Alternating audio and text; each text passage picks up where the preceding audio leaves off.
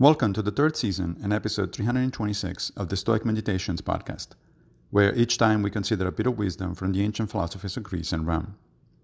I am Massimo Pigliucci, a professor of philosophy at the City College of New York, and I will guide you through this reading.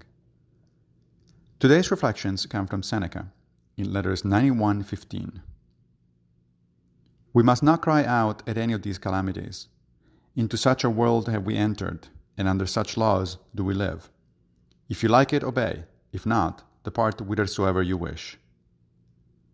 Here is a rather uncharacteristically harsh quote from Seneca, though what he's saying is both basic Stoic doctrine and, frankly, rather commonsensical.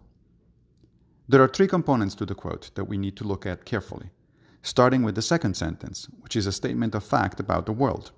Into such a world have we entered, and under such laws do we live.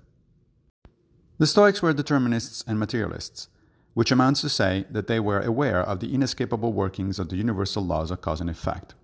The universe is what it is. We don't get a saying about that. From which the sentiment expressed by the first sentence follows We must not cry out at any of these calamities. While we can and should certainly work to make things better in the world, some things are just completely outside of our control, and it serves no purpose to rail against them. The only sensible course of action is to accept them with serenity. Which brings me to the third and last sentence. If you like it, obey. If not, depart whithersoever you wish. In other words, if things are really horrible and we can't take them, we always have what Epictetus referred to as the open door. We can decide to leave life of our own accord, on our own terms. If and when to exercise that last option is, of course, entirely up to us. But so long as we decide not to walk through the open door and stay, it means we still have something to contribute to the world. So we better get down to work. Thank you for joining me for another Stoic meditation.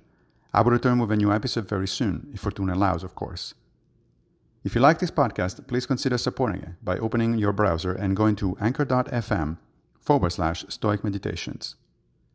Also, please take a minute to give the podcast a good review on whatever platform you're using to listen to it. Thank you